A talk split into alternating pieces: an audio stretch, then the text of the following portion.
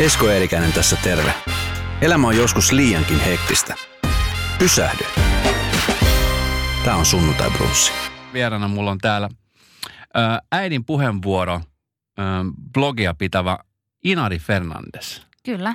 Äidin puheenvuoro on blogi, jossa on siis sinä, sun mies ja sun kaksi lasta ja sun koirakin on siellä mukana. Kyllä, joo. Mistä ajatus niin kuin tämmöiseen lähti silloin aikoinaan? No alun perinhan jo, niin kuin nimi kertoo, niin Äidin puheenvuoro oli on ollut alustasti mun blogin nimi ja se oli alun perin siis ihan niin kuin mä olin yksin siinä. Mm. Eli se oli Äidin ääni YouTubessa. Ja silloin kun mä aloitin reilu 2 vuotta sitten, ei ollut vielä hirveästi äitejä YouTubessa, ihan muutama vaan. Ja mä ajattelin, että on kiva niin kun tuoda semmoista vähän niin kuin aikuisempaa näkökulmaa sinne. Ja sitten mulla itse, kun on pienet lapset, niin mua vähän ärsytti se, että koskaan äideiltä ei kysytty, mitä kuuluu. Aina kaikki päivittelee, että voi sun lapsi on kasvanut ja mitä harrastaa ja onko se mennyt kouluun. Ja ei varmaan niin kuin isiltäkään kysytä hirveän usein semmoisessa tilanteessa, missä lapset ja aikuiset tapaa, että mitä kuuluu. Ja sitten mä ajattelin, että mä haluan niin kun kertoa, mitä mulle kuuluu äitinä. Ja sitten mä aloitin sen sarjan semmoisella matkaäitisarjalla, missä mä kerroin, matkaäidiksi-sarjalla, missä mä kerroin mun matkasta äidiksi. Eri vaiheista, peloista ja suruista ja esimerkiksi keskenmenosta ja muusta. Ja sitten se niin kuin pikkuhiljaa alkoi kasvaa se kanava. YouTube-kanavan kasvattaminen on aika pitkä niin kuin prosessi, että se ei tapahdu mitenkään yhdessä yössä.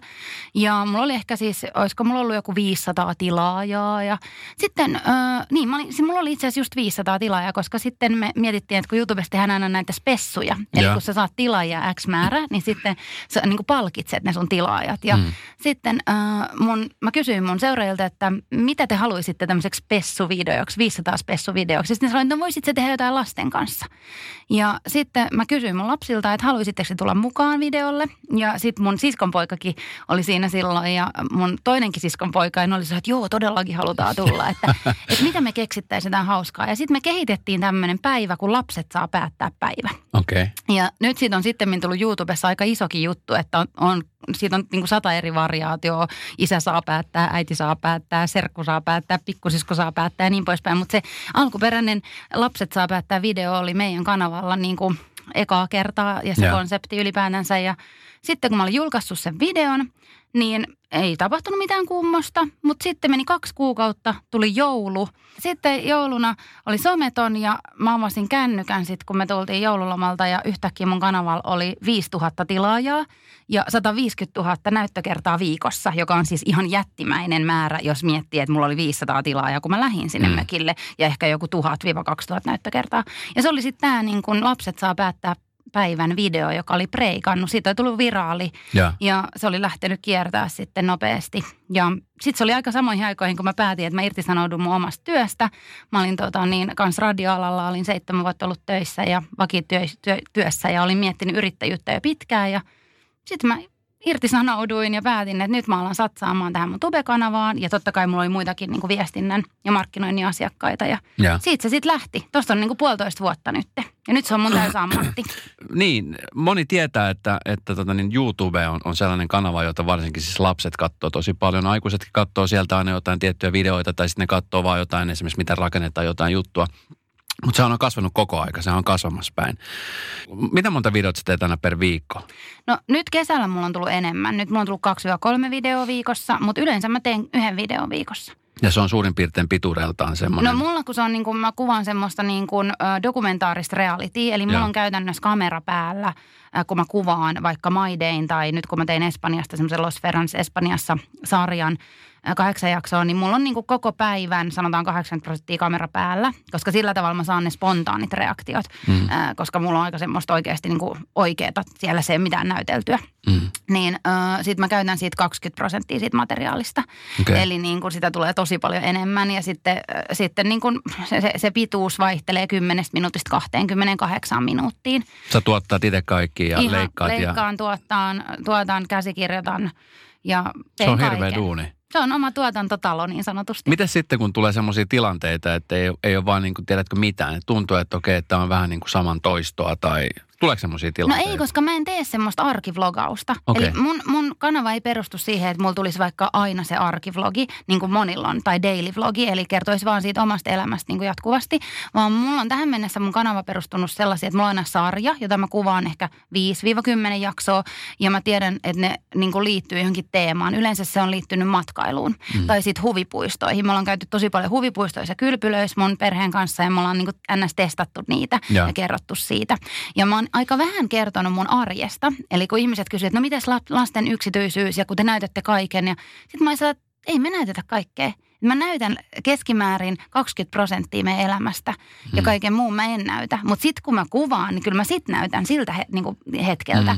Mutta suurimmaksi osaksi meidän niinku, kamera ei ole käynnissä suurimmaksi osaksi meidän elämässä lainkaan, vaan ne on päätettyjä hetkiä, mitä kuvataan. Ja sitten vielä niinku ero tulee olemaan nyt tosi iso, kun me ruvetaan kuvaamaan ensi vuoden aikana niinku semmoista viikoittaista NS-arkivlogia. Niin se jännittää meitä itse asiassa kaikki vähän, koska sitten se kamera on ihan eri tavalla koko ajan siinä arjessa myös mukana. Kun mä en tunne ketään aikuista tubettajaa esimerkiksi meidän kanavalta. Ainoa, joka tekee, niin on Linnahteen Aki. Ja hänkin tekee aika paljon tällaisia niinku sporttiasioita ja tällaisia. Mutta että se on ehkä aikuisten maailmassa ei ehkä niin isossa roolissa kuin esimerkiksi just nuorten maailmassa. Ei ole vielä, mutta se kasvaa. Et nyt on siis niin kuin on lentopoika-blogi tai vlogi, joka kertoo siis lentäjän elämästä, aika suosittu jo.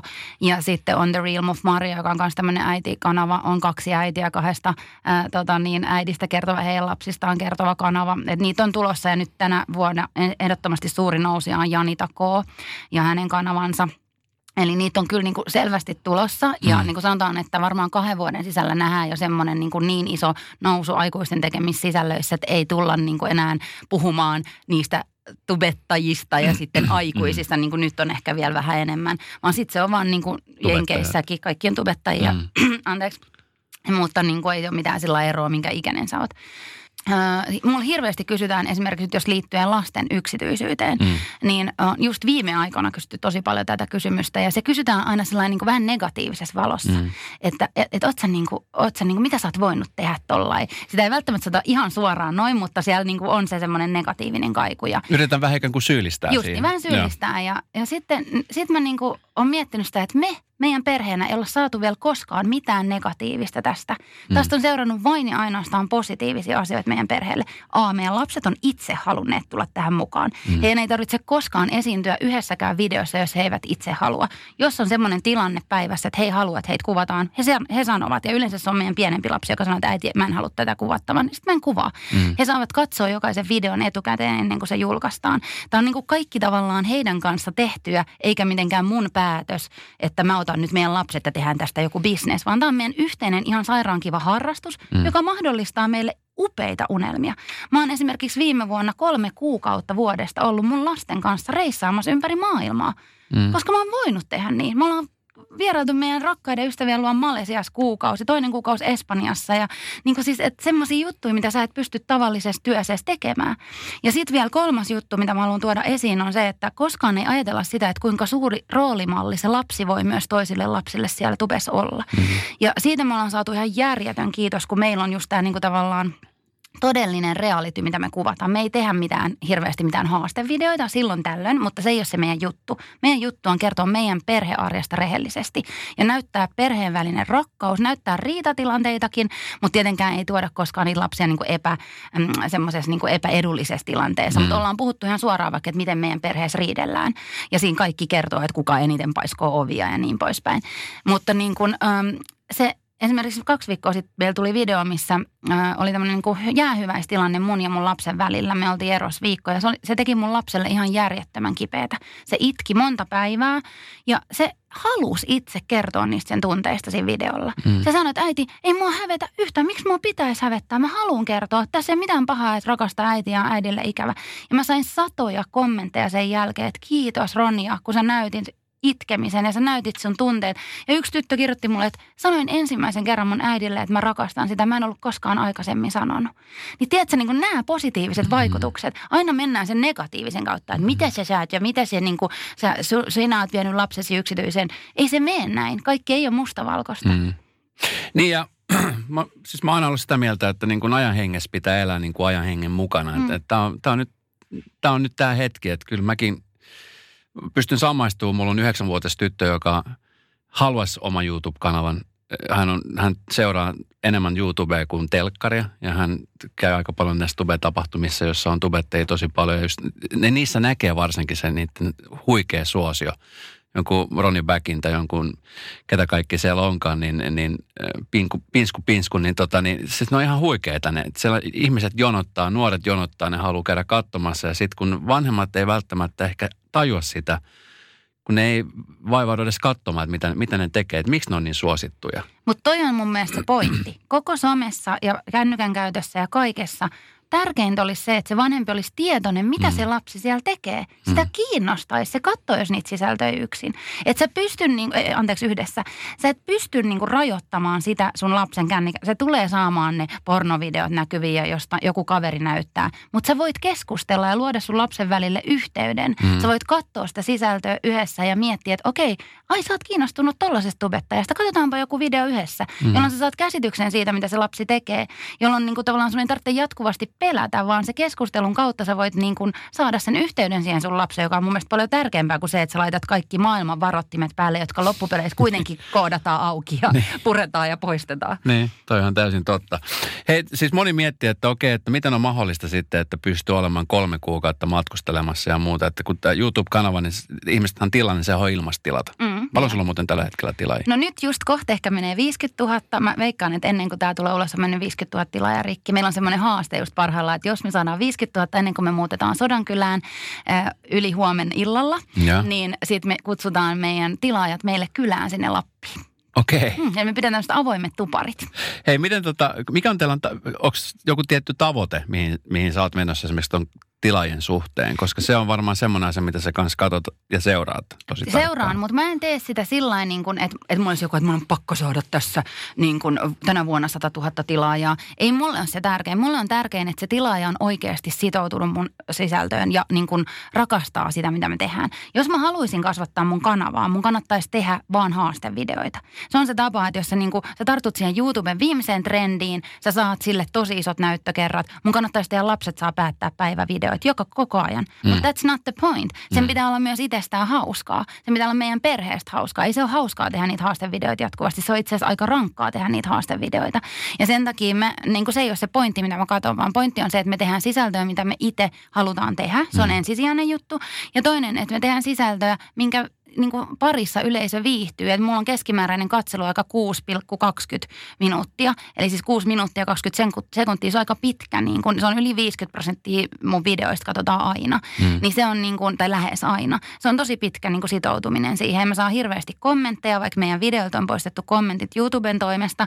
Valitettavasti se on tämmöinen niin kuin yhteisösääntö, että kun on meidän ikäisiä lapsia, niin ei saa kommentoida. Mutta sitten tulee niin kuin Instan kautta ja sieltä YouTuben yhteisövälilehdeltä.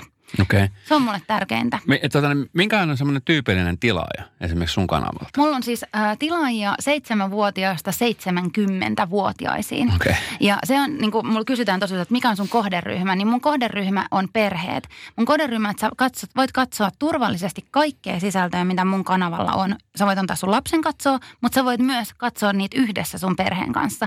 Ja mulle paras niin kuin palaute on se, että on vaihdettu esimerkiksi putouksen katsominen meidän Los Fernandes Espanjassa -sarjan maratoniin. Mä oon saanut sellaisen videon, missä koko perhe istuu sohvalla ja katsoo meidän Los Fernandes Espanjassa -sarjan maratonina. Mieluummin kuin putousta. Niin se on niinku se, niinku, että wow, okei, jos mä tohon pystyn, niin tää on se, mitä mä haluun.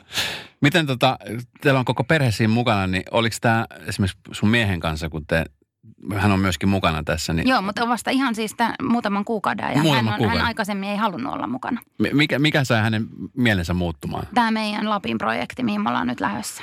Eli mun mies ei halunnut aikaisemmin olla, hän on opettaja ammatiltaan ja hän koki, että jo pelkästään se, että musta niin kuin tuli julkinen se YouTuben kautta, niin sai semmoista niin kuin vääränlaista huomioon siellä koulussa, että se niin kuin vei sitä siitä opettajuudesta ja niin kuin siitä keskittymisestä siitä pois, mutta sitten me sovittiin, että jos tämä Lapin projekti, mihin me ollaan nyt lähdössä, niin toteutuu, niin sitten sen pitää kertoa meidän koko perheestä, sen blogin, ei se voi olla niin kuin vaan minä ja tytöt ja sitten mun mies tekisi vaan jotain, mistä kukaan ei tiedä siellä Lapissa, niin sitten me sovittiin, että jos se toteutuu, niin sitten hän tulee mukaan. Ja hän on nyt itse asiassa tykännyt, mutta kukaan muuhan ei ole aktiivisessa roolissa sinänsä, että heillä ei ole niin kuin mitään tekemistä. Että he vaan niin kuin elää elämänsä ja sitten ne tietää, että tänään on kuvauspäivä, tänään äiti kuvaa ja sitten niin kuin ei he osallistu editointiin tai minkään niin kuin PR:ään tai minkään tällaiseen. Että he elää sitä omaa elämäänsä ja saavat katsoa videon, kun se on valmis ja that's it. Niin tuossa äsken jäi vähän kesken, niin on tilaaja esimerkiksi nyt 50 000, niin tilaathan tulee sinne, ne pääsee ilmatteeksi seuraa sitä kanavaa, mutta tämähän pyörii nimenomaan markkinoinnin kautta, eli sulla on yhteistyökumppaneita, niin moni varmaan miettii, että vitsi, että tuohan on semmoinen, mitä mä rupean kanssa itse tekemään, että mähän saan niinku sit sieltä rahaa sieltä ja täältä, niin kuinka helppo tai vaikea se on ja minkälaisia kontakteja sä esimerkiksi saat, koska tämä on nykyään semmoinen aika oiva markkinointitapa. On. Vaikuttajamarkkinointi kasvaa jatkuvasti. Yritykset siirtää enemmän rahaa niin kuin perinteisesti digimarkkinoista vaikuttajamarkkinointiin ja varsinkin printtimarkkinoinnista vaikuttajamarkkinointiin. Ja se on niin kuin ehdottomasti kasvava markkinointiala ja sitä kautta tietenkin se näkyy myös omassakin niin kuin tilanteessa, että oikeastaan mä en hirveästi joudu myymään itseäni. Että mulla tulee aika paljon yhteydenottoja. Mä en kuulu mihinkään MCN eli tämmöisiin niin kuin tubettajaverkostoihin, mihinkään Splayhin tai United Screensiin tai Truuttiin. Vaan mä oon ihan itsenäinen toimija, joka johtuu lähinnä siitä, että mä koin, että kun mä lähdin yrittäjäksi, niin mulla oli jo niin paljon verkostoja, että mä en niin kuin ole tarvinnut sitä semmoista, mitä ehkä nuorena tubettajana varsinkin tarvii, semmoista niin kuin ihan yrittäjyys- ja bisnesosaamista. Että mulla on paljon verkostoja, mä oon ollut media-alalla 12 vuotta töissä, mun sisko omistaa Pink Helsinki Oyn, joka on taas tosi iso vaikuttajamarkkinointitoimisto Suomessa. Sitä kautta mulla tulee tosi paljon yhteydenottoja ja niin kuin, oikeastaan siis se perustuu se niin kuin ansaintalogiikka siihen vaikuttajamarkkinointiin. Mulla on esimerkiksi nyt tulossa vuosikumppaneita. Ja nyt mulla on ollutkin jo Reima, on ollut mun vuosikumppani lastenvaatebrändi jo koko tämän vuoden. Ja sitten nyt ensi vuodeksi mulla tulee 3 suurta kumppania, jotka täysin niin kuin tavallaan rahoittaa meidän elämän sillä, että ne saa sitä näkyvyyttä meidän sisällöissä. Sen lisäksi on sitten esiintymisiä, mistä maksetaan. Ja sitten mä teen itsekin vaikuttajamarkkinoinnin strategista työtä. Eli mulla on asiakkaita, joille mä suunnittelen sitten, että miten he vois heidän kanavissaan ja heidän sisällöissään niin kuin hyödyntää vaikuttajia. Ja ne ei välttämättä ole sitten niin kuin minä, vaan se voi olla ihan kuka tahansa se vaikuttaja. No mitä mieltä sä oot siitä? Sokastuuko siihen? Aika usein esimerkiksi, jos nyt puhutaan vaikka esimerkistä, niin aika moni ihmettelee, että Sara Sieppi, jolla on 100 000, 140, 150 000 seuraa Instagramissa, niin hän on koko aika reissussa ja me päivitellään sitä, että kun on koko aika reissussa eikä tee päiväkään töitä, että millä ihmeellä hän matkustaa. No ei tarvitse olla mikään Einstein tietääkseen, että sitten on joku tämmöinen yhteistyön markkinointi. Mutta että mitä mieltä sä oot aikuisena ihmisenä, että sokaistuuko nuoret helposti siihen ajatukseen, että nyt niin kuin tämän työn tekeminen on siis, sana työn tekeminen on aika paljon madaltunut, että kutsutaan työksi sitä, että lähdetään reissaamaan. Niin, kun sitä ei nähdä sitä työtä siellä reissun takana. Et nyt niin kuin mullekin on ne sanonut, että eihän toi ole edes työ, mitä sä teet. Sitten mä sanon, että kun mun lapset menee nukkuu, kun mun mies menee nukkuu 11 illalla, mä aloitan videoeditoinnin. Ja mä nyt esimerkiksi, kun me oltiin Espanjassa, niin editoin yleensä 5 asti aamulla. Ja sen lisäksi mä kuvaan sen koko päivän. Ja mä oon miettinyt etukäteen, että mitä juttuja mun pitää saada. Se on täystyö. Ja mä teen niin kuin 60 tuntista työviikkoa monena työviikkona. Niin kuin, ja siis se on niin kuin, sit, ja sen lisäksi kaikki asiakaskontaktointi ja niin kuin tapaamiset ja tarjouksien tekeminen ja laskutus ja siis se on todellinen työ, mutta eihän se niin kuin, sen katsojan ei kuulukaan nähdä sitä. Tai tietenkin siis totta kai voi tehdä videon, missä kertoo, että tätä kaikkea tähän kuuluu. Ja itse asiassa sitä pitäisi varmaan tehdä vielä enemmän, jotta ihmiset tajuu, kuinka paljon tämä oikeasti on niin kuin työtä. Ja monet tubettajathan on puhunut burnoutista ja niin kuin väsymyksestä. Ja sitten kun se on se niin kuin yleisöhän on siellä koko ajan. Eli kun mä julkaisen 2 kertaa viikossa videon, niin kun mä oon julkaissut videon, niin tunti sen jälkeen tulee, milloin tulee seuraava video. Siinä tulee väkisemmin apua, pitääkö mun julkaista jo heti seuraava video. Mutta siis sä et voi niinku ruokkia sitä kansaa koko ajan, koska sitten ne tottuu siihen, tai mä en voi. Siis Roni Backhan julkaisee joka päivä videon, mä en tiedä miten se siihen kykenee. No nyt se on ottanut ilmeisesti editoijan, mulla ei ole editoijaa, vaan mä teen kaiken vielä toistaiseksi itse, niin mä en pysty siihen. Mulla menee keskimäärin niin kuin 1-4 vuorokautta yhden videon tekemiseen. No luuletko sä, että tämmöinen niin kuin YouTube, niin onko se niin kuin kasvussa päin. Mä joskus aikoinaan, kun Roni itse asiassa on käynyt mulla sunnuntai-brunssin vieraana, mä kysyn siltä, että missä näet, että onko niin tämä tubettaminen 5 vuoden päästä semmoinen asia, joka on niin kasvanut ihan ilmiömäisiin lukemiin, vai onko se sitten vaan muista vaan, että silloin 5 vuotta sitten jengi tubetti. No mä en usko, että 5 vuoden vielä niin mitään niin semmoista suurta katoa tapahtuu. Että jos miettii blogeja, jotka niin tuli semmoinen 12 vuotta sitten tai ehkä 15 vuotta sitten ensimmäiset, niin nehän oli niin huipussaan ehkä just 5 vuotta sitten, mutta sitten nyt selvästi blogit on vielä ne niin kuin isot blogit Suomessa, mutta sitten niin kuin ne, jotka elää blogeilla tai on elänyt pitkään blogeilla, ne ei välttämättä enää pysty sillä samalla tavalla elää, koska blogien luvut on laskussa. Mutta sitten taas niin kuin YouTube on nyt mun mielestä vasta menossa, koska tänne on tulossa niin kuin tämä iso kansa niin sanotusti tekemään, isommat ikäluokat tekemään näitä sisältöjä, niin mä uskon, että on vielä 5 vuoden päästä ehkä siinä harjallaan. Ja eihän sitä tiedä, mitä YouTube keksii, koska sehän on vähän niin kuin arvaamaton alusta myös, että sehän voi olla, että se yhtäkkiä vetää jonkun lain, että ei saakaan tehdä vaikka lasten kanssa ollenkaan, koska yhtäkkiä meiltä vaikka poistettiin ne kommentit, eikä kerrottu mitään, että ne vaan lähti.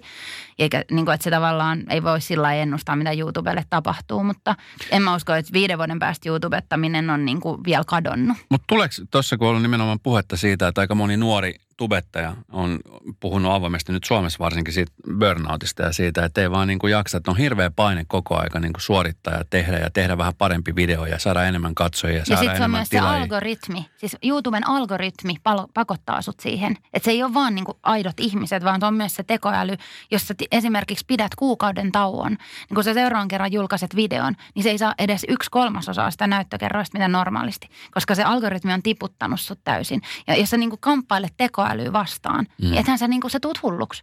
Sen takia mä sanoisin kaikille, että unohtakaa ne luvut. Ja itse asiassa Soikku, joka on niin kuin Suomen ensimmäisiä tubettajia, ihan mieletön tyyppi ja tunnen hänet, niin hän sanoi mulle silloin heti aluksi, kun mä olin ihan innoissani luvuista, sanoi, että poista toi analyytiksi. Että älä tuijota niitä lukuja, unohda ne luvut ja keskity siihen, mitä sä teet.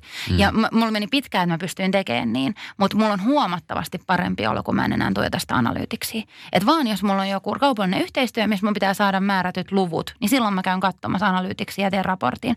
Mutta kun mä teen videoita, missä ei ole kaupallisia kumppaneita, niin mä en käy katsomassa, että paljon ne saa, niin kuin sieltä tuben analyytiksi puolelta. Mutta pelottaako se sua? Pelottaako toi?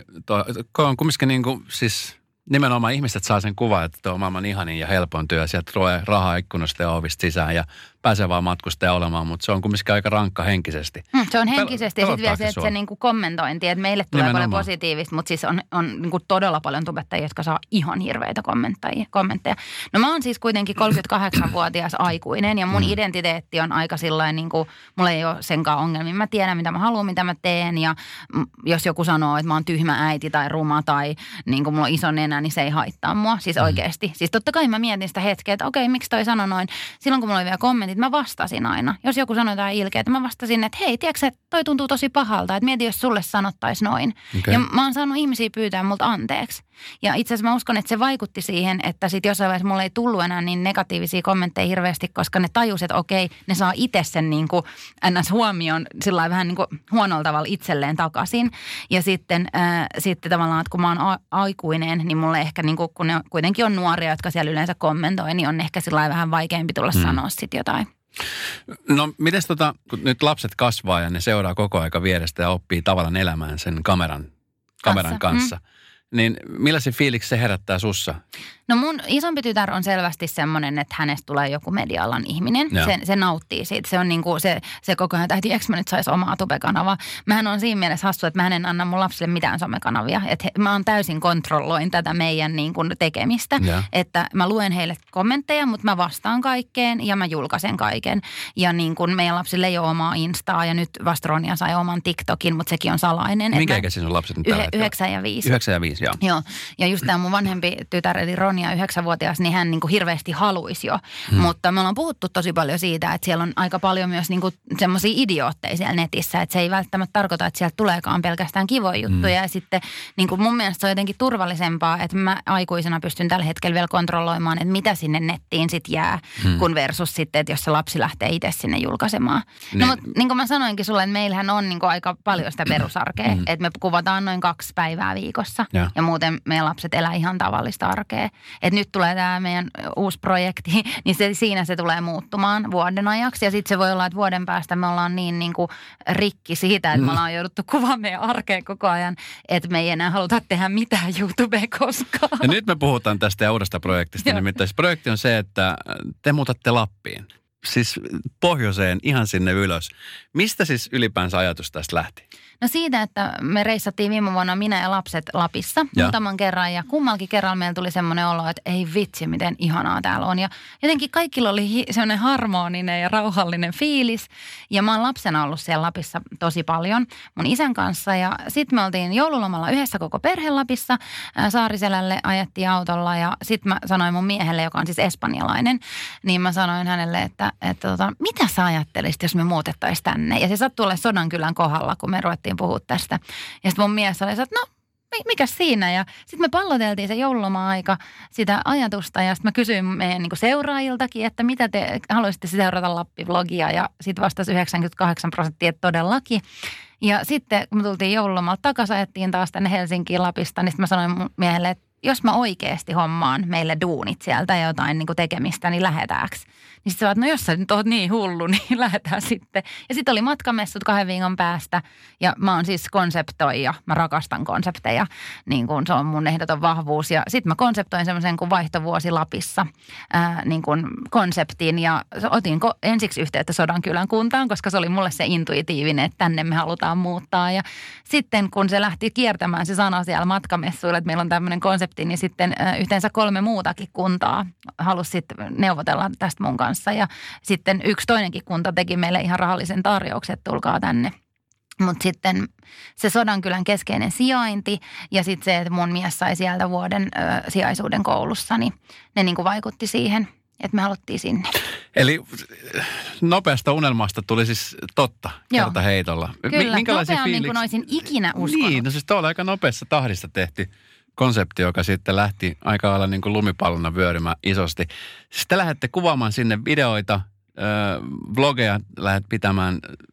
Te muutatte niin kuin, mä just katsoin jonkun sun viimeisimpiä vlogeja, jossa teillä oli, siellä te valitsette asuntoja tai taloja, mitä niin teette ja muuta, niin nyt kun sä konkreettisesti tiedät, että nyt se lähtö on siellä edessä, niin millaiset fiilikset nyt tällä hetkellä on? Koko perhe muuttaa, tämä on teidän yhteinen projektinne ja nimenomaan siitä, että lähdette näyttämään myöskin muille perheille, että millainen tämmöinen muutos. Joo, me halutaan inspiroida muita perheitä uskaltamaan tekemään rohkeasti muutoksia myös lasten kanssa. Ja sen ei välttämättä tarvitse tarkoittaa, että kaikki muuttaa Lappiin, vaan se voi olla mikä tahansa unelman toteuttaminen. Ja myöskin niin kuin tuossa, että kun monet on sanonut mulle, että no mutta sulla on tommoinen työ, sä voit tehdä mitä vaan. Lapissa on ihan järjetön työvoimapula. Eli sinne jos haluaa, niin sä voit mennä tekemään, en tietenkään kaikkia ammatteja, mutta siellä on tosi paljon niin kun, ammatteja auki tai työpaikkoja auki. Että se ei niin kun, todellakaan liity vaan mun ammattiin. Ei kaikkien tarvitse kertoa päivittäin siitä elämästään siellä, vaan sinne voi ihan vaan mennä kuka vaan töihin. Ja fiilis on vähän kuin menisi dateille. Mulla on semmoinen niinku perho siinä vatsan pohjassa. Oikeasti semmoinen, kun mä oon tavannut mun miehen ekaa kertaa 15 vuotta sitten, kun me lähdettiin dateilleen. Semmoinen olo. Se on tosi jännä. No mitä sitten, jos tämä vuosi muuttuukin, että haluatte jäädä sinne asua? Onko semmoinen vaihtoehto mietitty? On. Meillä on siis kämppä Larus. Me ollaan laitettu se vuodeksi nyt vuokralle, mutta me ollaan mietitty, että jos me myytäisiin meidän asunto Lauttasaarissa, me saataisiin siitä sen verran fyffeä, että me voitaisiin sitten ostaa siellä joku tontti ja rakentaa talo sinne. Ja niin kun, me ollaan päätetty, että ensi vuoden huhtikuussa niin me päätetään, että jäädäänkö me sinne vai tullaanko me takaisin. Okei. Mutta siis rohkeita asioita, niin siis kun te lähdette tekemään tällaista päätöstä ja sä juttelit perheen kanssa ja lähdet tekemään, niin millaiset odotukset täällä nyt esimerkiksi tätä tulevaa vuotta kohta on? Koska miettii vaikka esimerkiksi, että olette nyt asunut täällä pääkaupunkiseudulla, sun mies on espanjalainen, te olette tottuneet tähän niin kuin elämänmenoon, te olette käynyt paljon matkustamassa ja nyt yhtäkkiä muutatte Sodankylään. Joo, me muutetaan itse asiassa vielä 100 vuotta vanhaan taloon semmoiseen kylään kuin Vuojärvi, missä asuu 65 ihmistä. Niin. Joo. No siis mitä jos se ei onnistu ollenkaan? Mä nimittäin muistan siis tällaisen tapauksen, jossa oli myöskin kyse tubettajista, joiden tarkoitus oli muuttaa asumaan just tämmöisen pienempään paikkaan. Oliko se johonkin majakkaan? Joo, mä en ja se oli joku tämmöinen juttu, että siellä sitten niinku muutti 4 eri ihmistä niinku majakkaan asumaan. Oliko se vuoden verran tai joku tämmöinen. Siellä niinku siis moni luovutti heti ekan viikon jälkeen. Mutta oliko se niiden itse keksimä juttu? Mun mielestä tässä on tosi iso ero, että onko se jonkun viestintätoimiston suunnittelema kampanja tai jonkun asiakkaan. Mä luulen, että se oli viestintätoimiston keksimä kampanja, jossa just vähän katsottiin tätä. Toki, joo, sä oot ihan oikein siinä, että on teidän oma juttu. Me ollaan haluttu muuttaa sinne. Ja sitten tästä on niinku tullut meille työ. Ei ole niin kuin ollut siitä kyse, että joku on tullut sanoa, että muuttakaa tänne. Mm. Se on mun mielestä se niin kuin oleellinen ero tässä. Ja sitten se, niin kuin, että mä en usko sellaiseen niin kuin kauhuskenaarioihin. Mä en ikinä mun missään elämässä niin kuin ajattele, että mitä jos niin kuin tapahtuu tätä ja tätä ja tätä. Mä menen hetki kerrallaan. Jos tapahtuu jotain, niin sitten mä keksin ratkaisun, mitä sitten tehdään. Jos 2 viikon päästä meillä on siellä ihan kauheata, niin sitten katsotaan vähän aikaa, että jaksataanko me kuitenkin olla siellä vähän aikaa. Jos se on silti edelleen tosi kauheata, niin sitten katsotaan, mitä tehdään. Mutta että se niin kuin, mä tiedän myös, että vuoteen kuuluu, kun ulkomaillakin on asunut mä paljon, niin että se kuuluu niin kuin kaikki tunneskaalat. Ja me tullaan myös näyttämään meidän videolla. Ja meillä on niin kuin lupa yhteistyökumppaneiltakin näyttää rehellisesti kaikki tunneskaalat ikävästä suruun tai sitten siihen iloon arjessa. Ja se kuuluu siihen vuoteen. Ja sitten niin kuin come on, vuosi on niin lyhyt aika. Niin. Me aikuisena tajutaan se. Mä ymmärrän, että jos joku niin kuin 17-vuotiaan on laitettu vuodeksi johonkin majakkaan, niin se on sellainen, niin kuin, että apua, mun elämä on pilalla. Mutta niin kuin vuosi on sellainen, niin kuin napsi, se on ohi. Mm. Miten te olette vuoden siellä, niin onko jotain tiettyjä asioita, esimerkiksi nyt kun sulla on yhteistyökumppaneita, jotka ikään kuin maksaa myöskin tämän reissun, niin tuleeko esimerkiksi heiltä jotain tiettyjä juttuja, että mitä saa, mitä ei saa? No ei ole tullut mitään, mitä ei saa, mutta on tullut siis tietenkin, kun mulla on Sodankylän kunta on siis pääyhteistyökumppani tässä projektissa. Se tarkoittaa sitä, että he maksavat mulle eniten tästä vuoden aikana ja mä oon ihan puhunut julkisestikin siitä. Eli se on 2500, mitä mä laskutan Sodankylän kunnalta, jolla he saavat sen ns. Niin kuin punaisen arkilangan tähän meidän koko sisältöön. Eli suurin osa videoista kertoo meidän arjesta Sodankylässä, mutta meillä on silti oikeus käydä muuallakin Lapissa ja niin kuin me käydäänkin, meillä on tavoitteena noin kerran kuussa matkailla muualla Lapissa ja kertoa niin kuin lähtökohtaisesti Lapin melkein jokaisesta kunnasta, toivottavasti ehditään käydä. Ja sitten niin kuin tarjota sitä kautta myös se matkailuelämys tuolle seuraajille. Ja sitten on MTK ja Reima, jotka tietenkin sitten, kun on vuosikumppaneita, niin niillä on niin kuin Reiman kanssa me esitellään niiden talvivaatteita. Tai me esitellään niiden siis vaatteita koko eri 4 vuoden aikana. Ja se ei ole mitenkään aina sillä että nyt esittelemme Reiman vaatteita, vaan meidän lapsilla on Reiman vaatteet eri vuoden aikoina. Ja sitten siihen vuosikumppanuuteen kuuluu, että niillä on 3 videota, jotka on heille omistettu. Eli he saavat silloin toivoa ja yhdessä suunnitellaan se sisältö. Että esimerkiksi varmasti talvella 1 video tulee olemaan vaikka laskettelu My Day, missä meillä on sitten ne Reiman lasketteluvaatteet. Ja Reimalla on niinku arvona on lapset, halutaan liikuttaa lapsia, niin varmaan aika usein ne videot, mitkä on sitten niinku Reiman sponsoroimia, niin ne tulee sitten liittymään niinku liikuntaan ja urheiluun. No ootteko te, kun te teette tällaisia spontaania asioita, niin ootteko te jo miettinyt, minkälaisia haaveita ja suunnitelmia vielä niin kuin viedä tätä? Niin, koska vuosihan menee tosi nopeasti ja sitten varmaan nälkä kasvaa syödessä, että sitä miettii, että vitsi, tämä oli hieno reissu, rankka reissu, unohtumaton reissu, niin varmaan sen myötä sitten kasvaa. Ja varmaan ennakko jo kasvanut, kun sä oot ollut matkamessulla ja miettinyt, että ei mitään. Mitä tässä voisi tehdä? Siis mullahan, jos mä tekisin tätä yksin, niin mä varmaan tekisin sillain, niin kuin multa on monesti kysytty, että no mitä sitten seuraavan vuonna, lähettekö te sitten jonnekin muualle? Niin, mutta kun mulla on kuitenkin lapset ja niin kuin se, että ne menee uuteen kouluun ja se on tosi iso juttu. Se on se asia, mitä niin kuin meidän 9-vuotias jännittää kaikista eniten, että saako hän ystäviä siellä uudessa koulussa? Saako hän ystäviä ylipäätänsä? Niin en mä voi tehdä sitä mun lapselle tai mun lapsille, että mä niinku joka vuosi riuhtaisin sinne uuteen elämään, ellei ne sit itse haluaisi sitä, mutta mä en usko, että ne niinku haluu. Eli sen takia me nyt katsotaan, että niinku mikä tää vuosi on, miltä se tuntuu, palataanko me siihen entiseen, missä me ollaan oltu, vai onko se niin kiva, että me halutaan jatkaa siellä. Ja sit kyllä mä niinku totta kai sellaisesta unelmoin, että esimerkiksi mä haluaisin lähteä meidän lasten kanssa reilaamaan varmaan 2 vuoden päästä ja tehdään siitä YouTube-sarjaa ja tollasia, mutta en mä niinku sellaista rupea tekemään, että mä niinku asun vuoden joka paikassa eri paikoissa ja sitten niin kuin, se olisi se meidän elämä. Ainakaan jos ei se tunnu siltä meidän lastenkin mielestä vuoden jälkeen. Onko muuten missään vaiheessa tuntunut, että vitsi, että mä en halua jatkaa tätä? Tuleeko semmoisia hetkiä sulle itselle, kun sä teet niitä videoita ja seurat aina pohtia, että okei, nyt tehdään seuraavaksi tämmöinen ja tämmöinen, niin tuleeko missään vaiheessa? Mä nimittäin, kun mä teen aika paljon somea, omaa somea, ja mä oon aika siis rehellinen mun omassa somessa, just niin kuin aika paljon on mun lapsi mukana siinä ja joskus mä oon silleen, että vitsi, tekisi mieli vaan heittää toi puheen helvettiin. Mutta silloin sun pitää ottaa se sometauko. Niin. Koska siis sähän itse päätät sun elämästä. Mm. Et mulla ei tule koskaan mun videoidenkaan tollasta. Eli mulla ei tule koskaan myöskään aihepula. Siis mulla on nyt jo joku 30 aihetta niin kuin mietittynä. Ja mulla on yleensä myös 3-4 videoa jo tehtynä, niin kuin, että sit mun täytyy vain editoida ne. Eli se ei ole niin kuin se ongelma. Mutta siis mulla tulee instankaan toi sama. Sitten mä pidän vaan breiki. Nyt mulla oli, niin kuin mä olin kesälomalla, niin en mä tehnyt. Mä sanoin itse asiassa mun yleisölle, että mä en luultavasti tuu päivittää tätä somea juurikaan. Mutta sit mä niin kuin silti päivitin silloin, kun mun teki mieli. Mutta et siis sä itse päätät. Sä niin. Päätät. Se niin. Ei ole, muista, tekoäly ei ole sun niin pomo. Ja se on jokaisessa asiassa, se kannattaa ottaa aina muistiin toi sääntö, että sä itse päätät nimenomaan siitä, mitä sä itse haluat ja teet. No teidän elämänne seikkailu alkaa nyt ihan näillä näppäimillä, niin kerro vielä, että mistä kaikkialla sun tätä seikkailua pystyy siis seuraamaan? Joo, eli tämä on siis todellakin niin kuin multisosiaalinen reality-sarja, eli tiistaisin kello 3 tulee Äidin puheenvuoro YouTube-kanavalla aina meidän vaihtovuosi Sodankylässä vlogi. Sitten torstaisin meidän perhe- ja vauva.fi-sivulla alkaa mun blogi.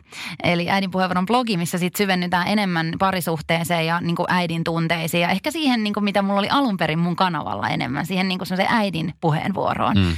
Ja sitten 5 kertaa viikossa päivittyy Instagramissa storit meidän ihan normiarjesta. Ja 5 kertaa viikossa tulee sitten myös Instagramiin niin kuin kuvasisältöä.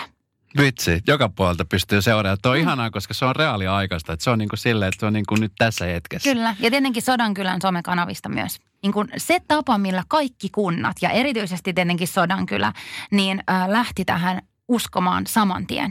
Niin on ollut ihan mieletöntä. Jos mietitään, että me pidetään yleensä kuntasektorina semmoisena niin kuin hitaana ja vaikeana ja byrokraattisena, jota se ehkä jossain määrin onkin, niin se usko, mikä tähän projektiin on ollut alusta asti siellä viestintätiimillä on ihan mieletön. Ja niin kuin mä oon superonnessa, niin mä pääsen tekemään niiden kanssa töitä.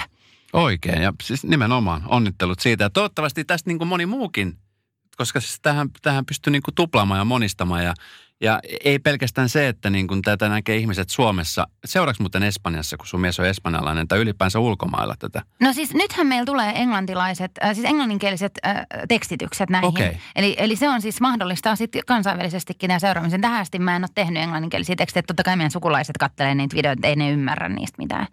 Mutta siis niin kuin tavallaan toivottavasti tätä myötä saadaan myös semmoista niin kuin international people. Hei, mutta onko se niinku sen suuntaa sitten ajattelee, jos tämä lähtee leviämään maailmalle? No ei tiedä. Siis meillähän sanottiin, kun siis Espanjassa on jättimäisiä perhevlogeja, siis semmoisilla on miljoonia ja miljoonia, se markkina on hirveän iso, niin meillähän on jo sanottu, että ei pitäisi alkaa tekemään espanjaksi sisältöä, mutta niin kun, se ei ole ainakaan vielä se, koska toistaiseksi mä oon se, joka on se, niin kun, joka teen sen kuitenkin sen pääosan siinä, ja mä en sitten taas puhu espanjaa niin hyvin, että mä pystyisin tekemään.